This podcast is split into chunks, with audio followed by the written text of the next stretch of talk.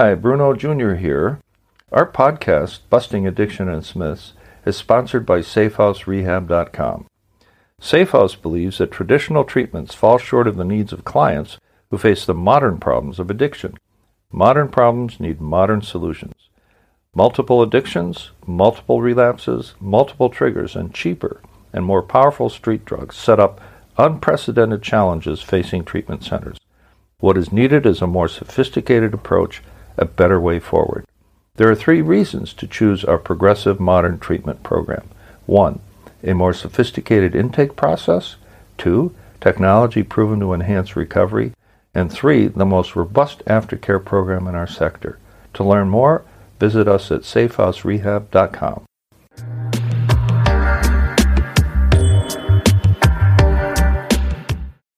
Am I helping? Am I making things worse? What's the difference? Okay, so this is in the context of a recovering or not recovering addict or alcoholic either being helpful, helping the family situation, or hurting it, and, and what is the difference?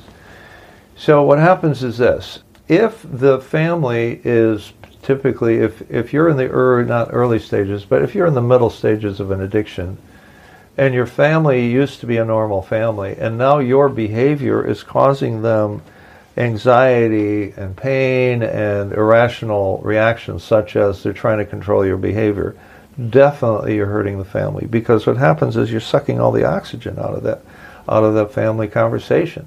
They're going to be talking about you, what you did, what you didn't do. They're worried about you, all this other stuff. You are your behavior is definitely hurting the family directly and indirectly.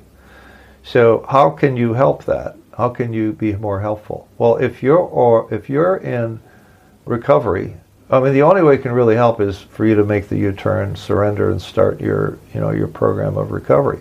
But even in that context, it takes a while to become sensitized to family needs.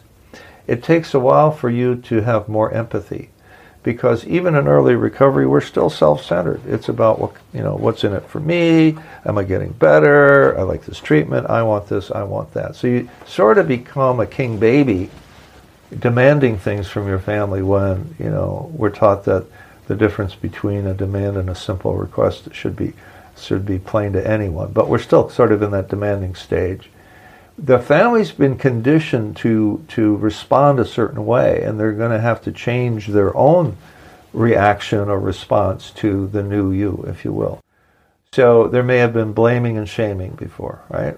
Well, if they're not attuned to recovering for themselves, and you make a common human error, not a you didn't slip, you didn't relapse, but you forgot to lock the garage door. Okay? They may revert to their own behavior, like shaming them. Can't you ever, rem-? you know, that kind of stuff. That doesn't help. It doesn't help them. It doesn't help you. You may have an obligation to share with them some of the, the teaching that you have learned as a recovering person.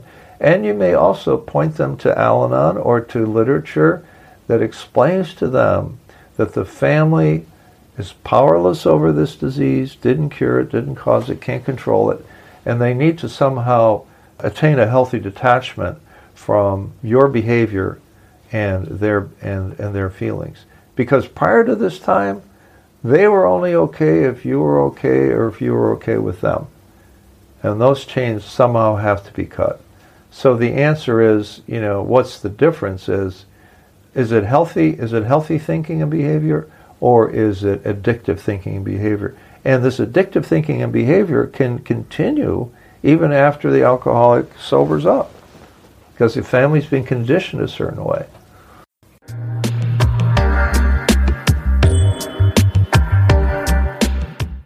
Our podcast is sponsored by SafeHouseRehab.com, a modern approach to recovery. To learn more, visit us at SafeHouseRehab.com.